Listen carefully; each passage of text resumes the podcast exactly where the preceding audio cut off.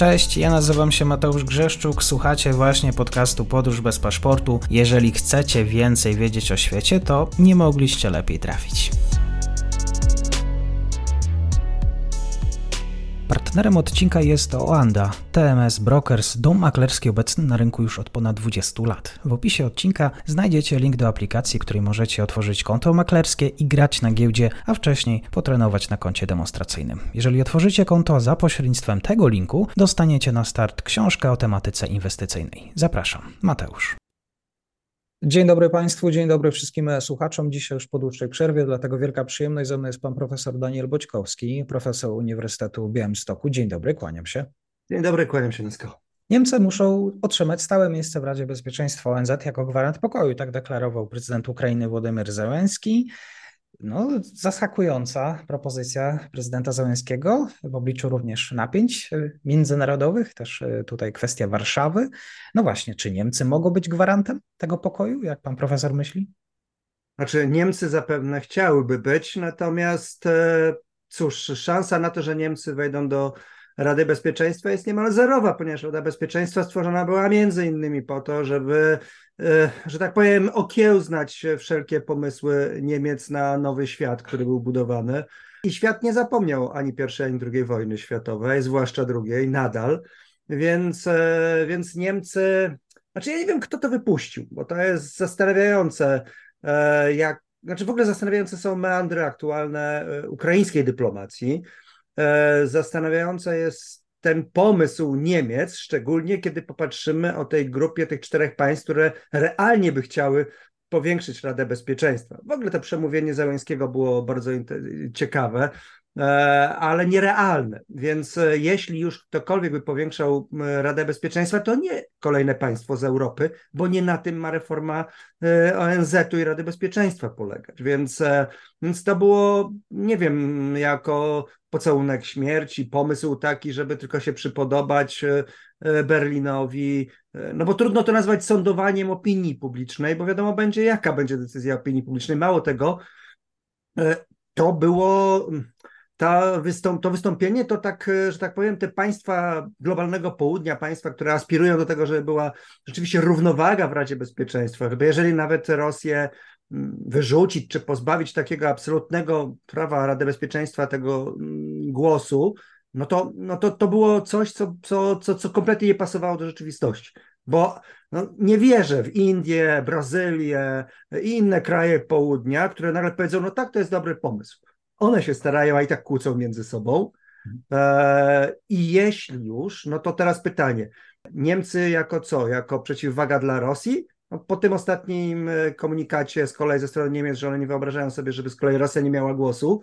E, no to jest pytanie, czym w ogóle ma być Rada Bezpieczeństwa? I myślę, że tutaj Ukraina wcale nie wymyśliła i nie pomyślała o tym, czym ma być Rada Bezpieczeństwa, e, ponieważ jak widzimy pomysły reformy Rady Bezpieczeństwa, to są dwa kluczowe. Pierwsze to takie, żeby e, odzwierciedlała ten stan aktualny, co jest bardzo trudne, bo większość tych krajów, które by chciały e, do, należeć do Rady Bezpieczeństwa wzajemnie, wyklucza przynajmniej jednego z członków tej, tej wielkiej czwórki, która by chciała dojść.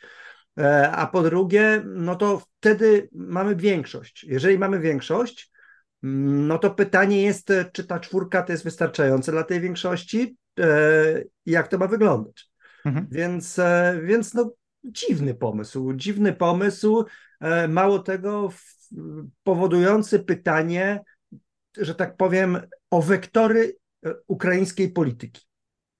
I o to, co tak naprawdę nagle się stało, ewentualnie nie nagle, co tak naprawdę ułożyło się w interesie Ukrainy w ciągu ostatnich tygodni, miesięcy, że mamy to, co mamy.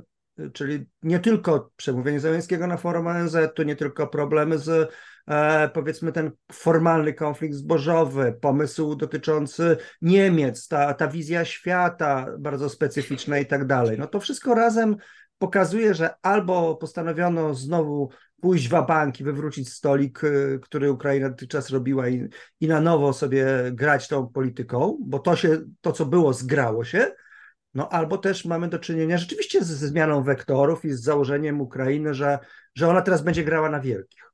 A dlaczego? Czy, mhm. czy rzeczywiście jest na tyle silna, by grać na tych wielkich? To już zupełnie inna bajka. Dlaczego? Dlaczego akurat Niemcom, tutaj pan profesor wskazał, Zełenski miałby się przypodobać? Znaczy ja nie wiem, czy to chodzi tylko o Niemcy. Ja w ogóle nie rozumiem tego, tego pomysłu kompletnie. On, on, on, on w ogóle nie, nie, nie... On jest jakby wbrew normalnej logice i, i, i temu układowi sił.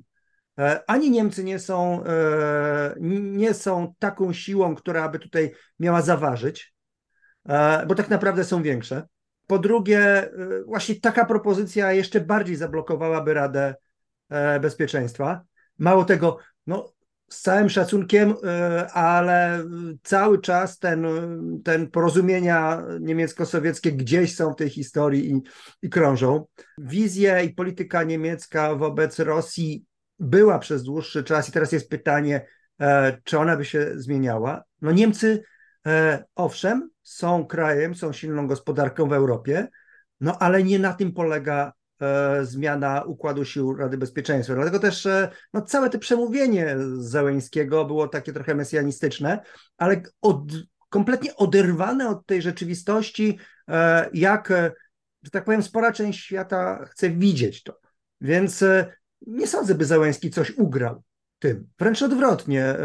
No chyba, że chciał bardzo zwrócić na siebie uwagę i pokazać, że, że, że on jest w stanie grać w bardzo tak specyficzny sposób, zmieniając, zmieniając kierunki czy, czy zasady polityki. Bo mhm. co to oznacza? Znaczy, co takiego mają wnieść Niemcy do Rady Bezpieczeństwa? Chyba, że to ma być na tej zasadzie, że no Niemcy nam obiecają, że oni będą za nami, Więc my ich tam, więc my jesteśmy za tym, żeby oni tam weszli, bo może wykopiemy dzięki temu, prawda, Rosję.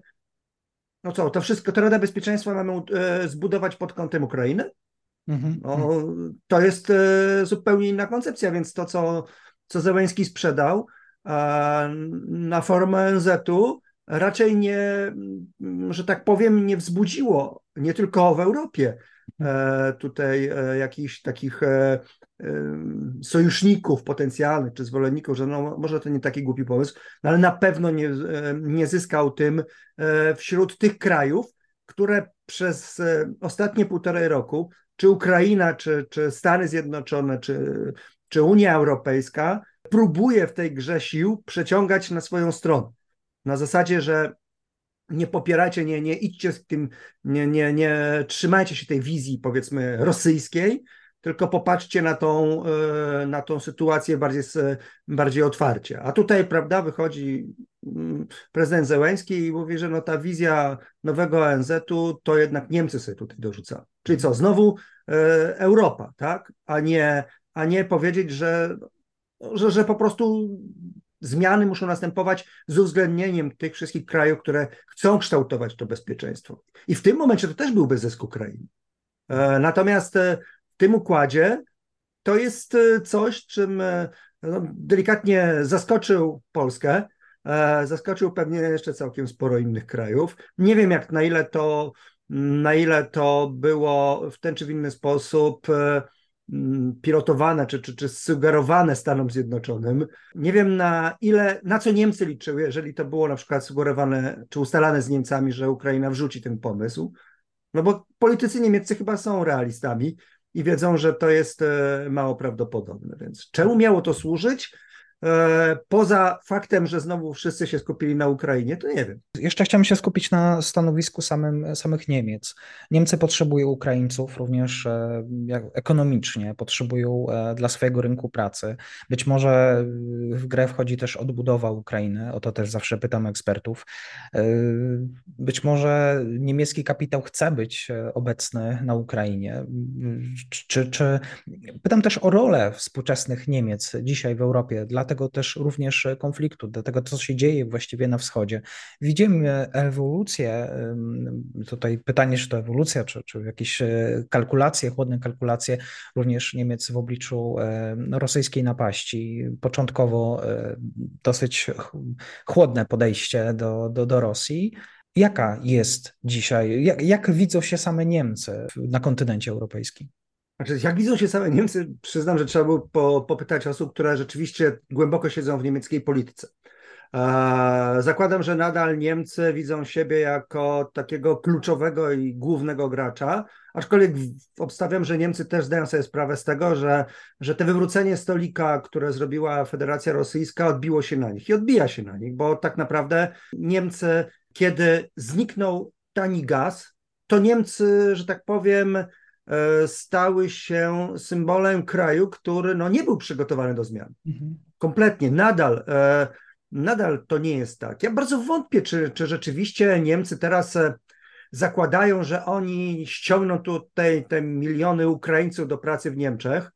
A nie wiem, będą co, nowa wersja gastarbeiterów, zastąpią ich tur, zastąpią Turków, czy zastąpią e, tych migrantów, którzy mają, czy rzeczywiście e, ci Ukraińcy przyjadą, bo jeśli, jeśli ci Ukraińcy mają porzucić Ukrainę i jechać do Niemiec pracować, no to nie wiem, jak z kolei możemy mówić o odbudowie Ukrainy. Jeżeli mówimy o odbudowie Ukrainy, to żaden kraj łącznie z Niemcami nie jest w stanie odbudować Ukrainy, ponieważ można, jeżeli w ogóle byśmy mówili o odbudowywaniu, i znowu, znowu co to znaczy odbudowywanie? To znaczy, co uda nam się odtworzyć, w jakiej formie i w którym miejscu? Czy jest wystarczająca ilość sił, środków finansowych i chęci, by przywrócić Ukrainę do stanu sprzed wojny? Moim zdaniem nie. Moim zdaniem to jest niemożliwe w krótkofalowym okresie. Po prostu nie ma takich pieniędzy, możliwości i jest tyle problemów dodatkowych, które, które, z którymi Europa musi się zmierzyć, że bardzo wątpię, żeby nagle w, niesko- w cudowny sposób odbudowano Ukrainę. Chyba że odbudowa Ukrainy będzie polegała na tym, że określone obszary gospodarki, które są mm, powiedzmy opłacalne dla Europy Zachodniej, dla tamtejszych koncernów, firm i tak dalej, zostaną w ten czy w inny sposób, że tak powiem, wzmocnione. Z kolei kontrola nad nimi zostanie przejęta i oczywiście będą pewną wartością dodaną. Natomiast, natomiast sam kryzys zbożowy, nawet jeśli teraz widzimy go tylko przez nasz pryzmat, pokazuje, że tak naprawdę odbudowa Ukrainy to jest odpowiedź na pytanie, czym ma być Ukraina. Mhm. I czyja ma być Ukraina? Bo to też jest ważne. My nie pytamy się o to, my patrzymy na Ukrainę, sympatyzujemy z nią, natomiast wewnętrznie no, trzeba stworzyć zupełnie inny kraj. Mhm. Kraj, który jak widać ma ogromne aspiracje, kraj, który jak widać po politykach gra bardzo ostro, kraj, któremu się chyba wydaje, że, że dostał swoisty imprimatur z powodu wojny. To jest bardzo błędne, to jest bardzo... Znaczy, nam się też w czasie drugiej wojny światowej wydawało, że ta hekatomba ofiar Polski predysponuje nas do prawa decydowania. Potem okazało się, że nie predysponuje nas do niczego. Mhm. Ukraina idzie podobną ścieżką. Też myślę, że wielu politykom ukraińskim wydaje się, że, ta, że te ofiary, że te zniszczenia, że te straty, że to wszystko, że te wyrazy sympatii, że ta pomoc, która idzie, umieszcza Ukrainę w zupełnie innym miejscu. I że ona jest wielka, że ona jest silna. Ona jest wielka, to fakt. Ona jest silna dlatego, że tak naprawdę żyje ogromnym wsparciem Zachodu, Unii Europejskiej, nie tylko w sprzęcie, amunicji, ale też w ogromnych pieniądzach, które idą na administrację ukraińską. Ukraina tak naprawdę cofa się przez tą wojnę bardzo mocno gospodarczo, bardzo mocno demograficznie. Być może, że społecznie, bo to póki jest wojna, to nie widać tych skutków społecznych, one będą widoczne później, bo to jest kwestia, ilu Ukraińców zechce wrócić, na jakich warunkach, czy wrócą i znowu wyjadą, kim będzie można budować ten kraj i czy ten kraj da się wzmacniać. I tutaj jest ta rola, moim zdaniem, Niemiec, że Ukraina wierzy w to, że niemiecka gospodarka jest na tyle potężna, że pomoże Ukrainie. Tylko że czy rzeczywiście ta niemiecka gospodarka jest tak potężna, jak Ukraina chciałaby ją widzieć? Czy też jest to gospodarka, która tak jak wszystkie boryka się z wieloma problemami, mhm. która nadal nie jest w stanie wyznaczyć sobie nowej ścieżki, w której no, to bezpieczeństwo energetyczne będzie wyglądać zupełnie inaczej. Politycy niemieccy Przede wszystkim, jak nie wiem, to znowu trzeba byłoby osoby odpowiedzialne za politykę niemiecką, ja ją nie śledzę, ale, ale, ale widać wyraźnie, że politycy niemieccy przede wszystkim skupieni są na tym, jaka będzie Europa ta, która, która istnieje, jaka będzie Unia Europejska z Niemcami, jaka będzie, jakie będzie znowu miejsce Niemiec w Unii Europejskiej, kto w tym układzie wygra, czy Francja, jaka będzie siła Francji, jaka będzie siła Niemiec, jaka będzie siła tutaj krajów Europy Wschodniej, jakie będą interesy wspólne amerykańskie, w którym kierunku pójdzie gospodarka europejska, czy będziemy w końcu ją przebudowywać, oraz jeszcze jedno, czy my naprawdę poradzimy sobie z kryzysem migracyjnym. Mhm. Bo to jest klucz do tego, że w pewnym momencie Ukraina jest ważna, ale jeżeli załamie nam się Afryka, to Ukraina będzie ważna, ale będziemy mieli dużo większe problemy, i będziemy musieli znowu dystansować się i, i manipulować środkami, także ekonomicznymi, jeżeli chodzi o te możliwości. Kto wie, czy, czy w tym układzie znowu te południe, które realnie zagraża, a które też wymaga stabilizacji, nie okaże się tak kosztochłonne, że możliwości wsparcia, jeżeli chodzi o Ukrainę, nie będą już tak duże. Odnośnie, dwa komentarze odnośnie tego, co pan profesor powiedział. Prezydent Niemiec Frank-Walter Steinmeier powiedział, że Niemcy mają trudności z przyjęciem większej liczby migrantów, podobnie jak Włochy osiągnęły granice swoich możliwości. Tak powiedział prezydent Niemiec w wywiadzie dla Corriere della Sera, o ile dobrze pamiętam. Co do finansowania, Szmychal też zadeklarował, że Ukraina będzie potrzebować w przyszłym roku czterdzieści dwa miliardy dolarów. Masa Właśnie pieniędzy. To jest ciekawe, że Ukraina... Ukraina wysyła sygnały takie, że po prostu dajcie, no bo my walczymy. Oczywiście walczymy, dajcie, ale, ale to, co już Amerykanie i inni mówią, dobra, ale rozliczcie się z tego, co, co przyszło. W końcu y, zaczynają się pytania y, o y, dostawy sprzętu, o pieniądze, o y, to, na ile ta, ten układ, y, powiedzmy, korupcyjno-oligarchiczny jest zwalczony, a na ile nie.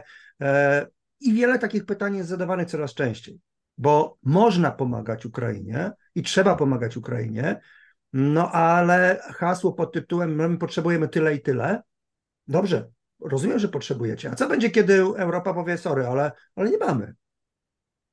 I w tym momencie co? Eee, no chyba, że, że po prostu, że to wszystko, co widzimy, bo to mnie zawsze też ciekawi, że, że to wszystko, co teraz widzimy, ta... Ten teatr, który teraz widzimy, bo to jest teatr, to jest jakieś, jakieś przedstawienie, cała ta zmiana polityki, całe to przygotowane było wyraźnie na, gdzieś tam na forum O N Z-u i tak dalej, bo to wszystko skomasowano, odpalono w określonym momencie. Czy to wszystko to jest, czy to nie jest, może inaczej, czy to nie jest obraz, który ma nas, który ma nam dać tu w Europie i wewnętrznie i społeczeństwu ukraińskiemu, ma je przygotować do pewnych zmian, które są nieuniknione. Jednym słowem, czy Ukraina, chcąc nie chcąc, zrobiła i podsumowanie tego, jak to było w polskiej polityce, o co walczymy, dokąd zmierzamy, tak? Wprawdzie to bardzo bardziej już komunistycznie brzmi, ale de facto takie jest pytanie, o co walczymy, dokąd zmierzamy? Co jesteśmy w stanie zrobić i jak jesteśmy to w stanie zrobić? I możliwe jest, że, że bo zasoby ukraińskie się kończą. Nie tyle zasoby sprzętowe, chociaż tych też nigdy nie jest dużo, ale kończą się zasoby ludzkie. Znaczy możemy walczyć do ostatniego człowieka, co jest bez wątpienia w interesie Rosji, bo kiedy społecznie, kiedy demograficznie Ukraina zostanie rozbita, to stopniowe wchłanianie jej jako słabego już przeciwnika, cierpliwo, cierpliwie realizując politykę rosyjską, będzie możliwe. Mhm. Tak więc Ukraina na to sobie nie może pozwolić, my też, ale, ale Ukraina nie jest jedynym problemem Europy. Choć Ukraina chciałaby, żeby, żeby była tym najważniejszym, jedynym problemem Europy, nie wiem, naprawdę trudno im powiedzieć, bo, bo te właśnie kwestie migrantów są bardzo ważne. Bo jeżeli tutaj nie możemy przyjąć tych migrantów, bo już ich mamy pokorek, to czy rzeczywiście e, możemy, możemy sobie przyjąć kolejny, nie wiem, milion czy dwa miliony Ukraińców? Możemy. Pytanie jest jedno. E, I zawsze w przypadku migrantów. Co im możemy dać? A Europa e, nie ma przemysłu, takiego prostego przemysłu, i tej infrastruktury, w którą można wchłaniać ludzi, którzy dopiero muszą się czegoś nauczyć. I to jest największy problem migracyjny. Bo my mówimy, potrzebujemy rąk do pracy. Tak, ale kiedy przychodzi co do czego, to, do, to gdzie, ci, gdzie te ręce do pracy trzeba skierować? No, czy, czy te ręce do pracy to tylko przy szparagach, no to długo nie pociągniemy. No, szparagi rosną przez chwilę. W fabrykach tam już potrzeba wiedzy. Tam już potrzeba, oczywiście y, Ukraińcy są wykształceni i mogą sobie poradzić, ale pytanie, czy będą chcieli. Czy, czy koszty życia. To wszystko jest bardzo proste, kiedy się mówi, że, że pojadą tu, czy pojadą tu. Widać, że, że nawet w Polsce był taki moment, kiedy się angażowali, potem obliczyli sobie, że lepiej będzie w Niemczech. Ale też może się okazać, że potem te lepsze Niemcy w ogólnym rozrachunku znowu okażą się nieopłacalne i znowu będą gdzieś przepływać.